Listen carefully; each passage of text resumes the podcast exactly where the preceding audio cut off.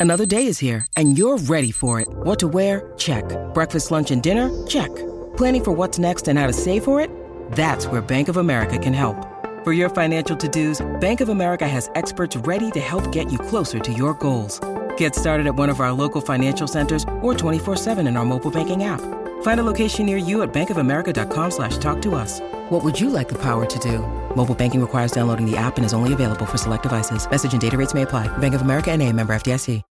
When you need mealtime inspiration, it's worth shopping Kroger, where you'll find over 30,000 mouthwatering choices that excite your inner foodie. And no matter what tasty choice you make, you'll enjoy our everyday low prices, plus extra ways to save, like digital coupons worth over $600 each week. You can also save up to $1 off per gallon at the pump with fuel points. More savings and more inspiring flavors make shopping Kroger worth it every time. Kroger, fresh for everyone. Fuel restrictions apply.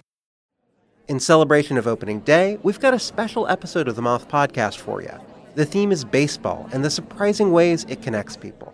I gaze out at the players on the field, and then I, uh, I look over at my dad, and I, I realize that in the silence between us, that something has changed. It's like I'm seeing him for the first time. Two stories about baseball, family, and so much more. The episode's available right now. Subscribe to the Moth podcast to make sure you hear it. Yeah, there should be some passion. This doesn't have to be boring, boring, boring. You guys get bored by baseball. Hey, one thing the game needs is more people like you, you, you. Still have grown men run around tight pants. It's Mookie Betts. This is Daniel Bard. Steve Aoki. There's Saltalamacchia. This is Brock Holt. Hey, this is Jon Lester. Baseball is baseball. Baseball isn't boring. Welcome to Baseball Isn't Boring. Here's your host, Rob Bradford. All right, things are getting spicy when it comes to the Red Sox search for their next chief baseball officer, president of baseball operations, whatever, whatever you want to call it. Chief decision maker. That's what I'm going to go with. All right. So this is what we know so far heading into today. We knew that Jon Daniels, as reported here, that former, obviously former president of baseball operations for the Rangers has decided not to pursue the Red Sox job, uh, even though he was very interested in it, did not want to uproot his family from Texas. Michael Hill, who multiple outlets had said that the Red Sox were interested in, working in the uh, baseball office, uh, part of the baseball operations office for Major League Baseball, has also, according to Bob Nightingale, said he's not interested in pursuing any opportunities with any teams. There you go. So that's what we knew heading into today. What we now know is that there has been a significant, significant candidate put on the market. Kim Ng, who I wrote about, have talked about as I, I, what I thought was a pretty good fit for the Red Sox. And she is 54 year old, longtime executives, White Sox, Yankees, Dodgers, and of course Marlins. And she's been the, well, she was with the Marlins for the last, ever since 2020 as the GM, rebuilt that franchise to the point where they made the playoffs this year before being bounced by the Phillies. But one of the things that really jumped out about Kim Ng's tenure, tenure is making some really, really gutsy trades and significant trades. And a lot of those trades were the primary reasons why the Marlins were able to do what they did this year. And it's obviously a smaller market and you look at free agent signings, maybe you get into a bigger market, you have more money to spend. Uh, and we'll see how those free agent signings go. But we do knew that, know this is that building a team in large part has to be done through trades and gutsy trades and, and trades that both sides are going to win and, and sides aren't going to be like, I have to win this 80% to 20%. Now, I, Kim has done a very, very good job, very well respected throughout the industry. Also has somewhat of a, a working relationship with Alex Cora.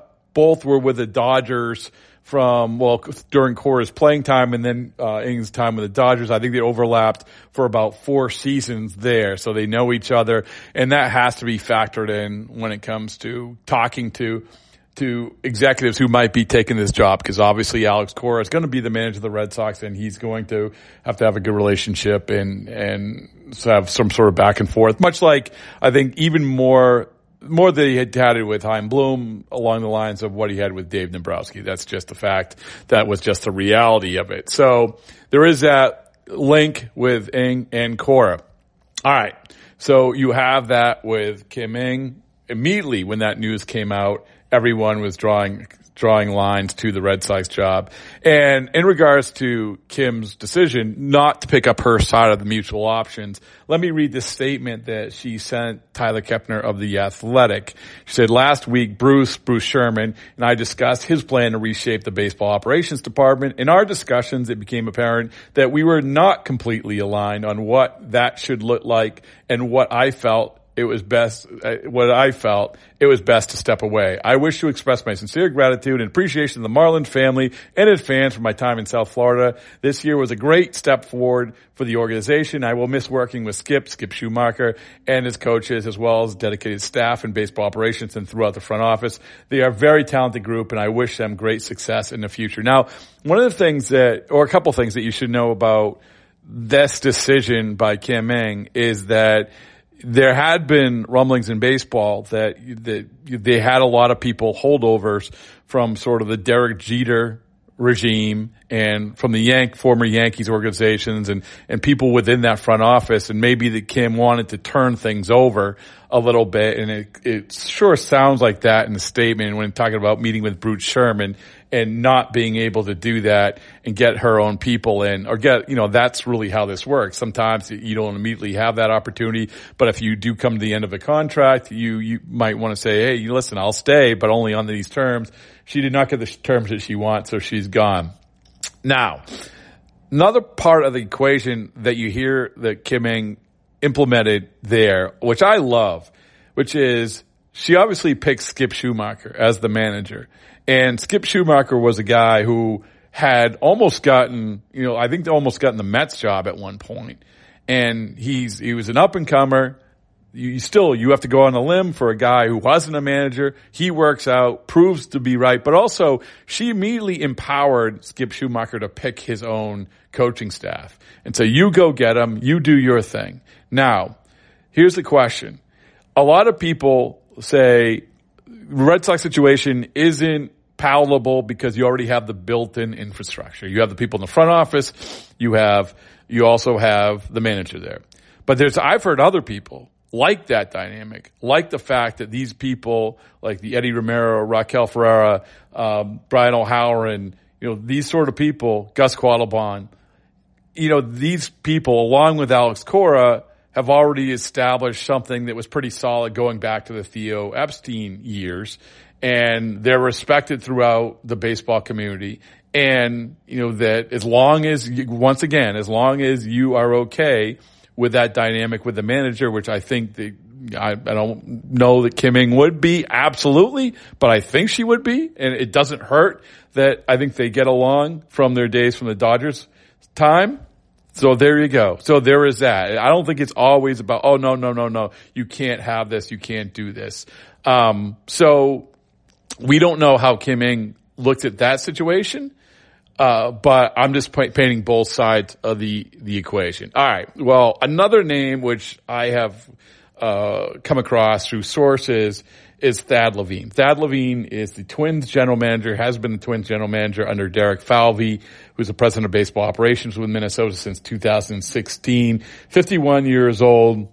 Before the Twins, he served as the assistant general manager of the Texas Rangers. And he's an intriguing guy because he was a guy that honestly, well, honestly, actually was in line to become the next Philadelphia Phillies boss, the job that Dave Dombrowski ultimately took. But they were way down a line with, with hiring Thad Levine. And Thad decided that you know, he was going to prioritize, much like Jon Daniels did in his current situation, he was going to prioritize his family and not uproot his family and decided not to go down that road. But it sure looked like he was going to be the head of baseball operations for the Philadelphia Phillies. And ultimately, Dave Dombrowski got that job, and we know what happened, and we know where where the Phillies are right now, and the job that Dave has done with the Phillies. So it's not like this guy hasn't been going through this process and got to the end of it with leaving with people with the perception that he can actually do a job. And by the way, the Phillies in a market along the lines of, you know, what I think a lot of people think the Red Sox have. So, and this time around, according to talking to some people, it seems like, it seems like Thad might be more open to entertaining the idea of taking a job at another organization. He's been with the Twins for a long time. The kid's a little bit older. Um, so there you go. Thad Levine. That is a, a, name that has bubbled to the surface here. Also, I uh, came across a, it's a former longtime GM uh, or a, a longtime GM who's currently not in a role of president of baseball operations or GM, who the Red Sox have talked to as well. We also there's been multiple reports they still really like Sam Fuld, the GM of the Phillies, who the Phillies still obviously going through their their stuff right now. So uh, all interesting stuff as we head into uh, the L- the LCS, the LCS League Championship Series. Texas Rangers, Houston Astros, Philadelphia Phillies, and Arizona Diamondbacks. We're getting pieces of the Red Sox search as this month unfolds. Yes, people have turned down the opportunity to interview for the jobs, but also, yes, I have asked multiple people in positions of significant power, not with the Red Sox, but of other organizations and say, yeah, that's, that's a good job. It's not, it's there's reasons for people that might want to turn it down. Certainly, I get that. I understand that. I don't doubt that reporting at all. Um, but I think that a lot of things in baseball, the truth sort of lies somewhere in the middle sometimes, and I think it's a case by case basis. So, you know, for instance, does Derek Falvey want to lead the Minnesota Twins as president of baseball operations after building that up and after having enough resources to get to the postseason and do what he wants to do? Maybe not. I mean, maybe he doesn't want to, even though he's from Massachusetts. But does a Thad Levine, a guy who is working in that GM role, who has lived that life um, alongside Derek Falvey, does he want to do it? That's a different story. That's a different equation. Same thing with Kim Ng. She hasn't been president of baseball operations before. She hasn't overseen the whole enchilada. She hasn't overseen the whole organization to the level of yes, you have a GM under you, and then you have the assistant GMU. And I know that we've ranted and raving about these titles and so forth and so on, but there is a difference in pay, a difference in power when you are the president of baseball operations. And by the way, there is a big difference. There just is when you're the president of baseball operations for the Boston Red Sox compared to the GM of Miami Marlins. That's not to say that she's absolutely going to be interested and that's going to be a no doubter. But I'm just painting the entire picture here. All right, um, we'll have more Baseball Isn't Boring at BB isn't boring. We are in Philadelphia. We have more podcasts coming today. We have more. We have check out the podcast with another president of baseball operations, Mike Hazen, who was earlier in the day. Always a good time with Mike. All right, there you go.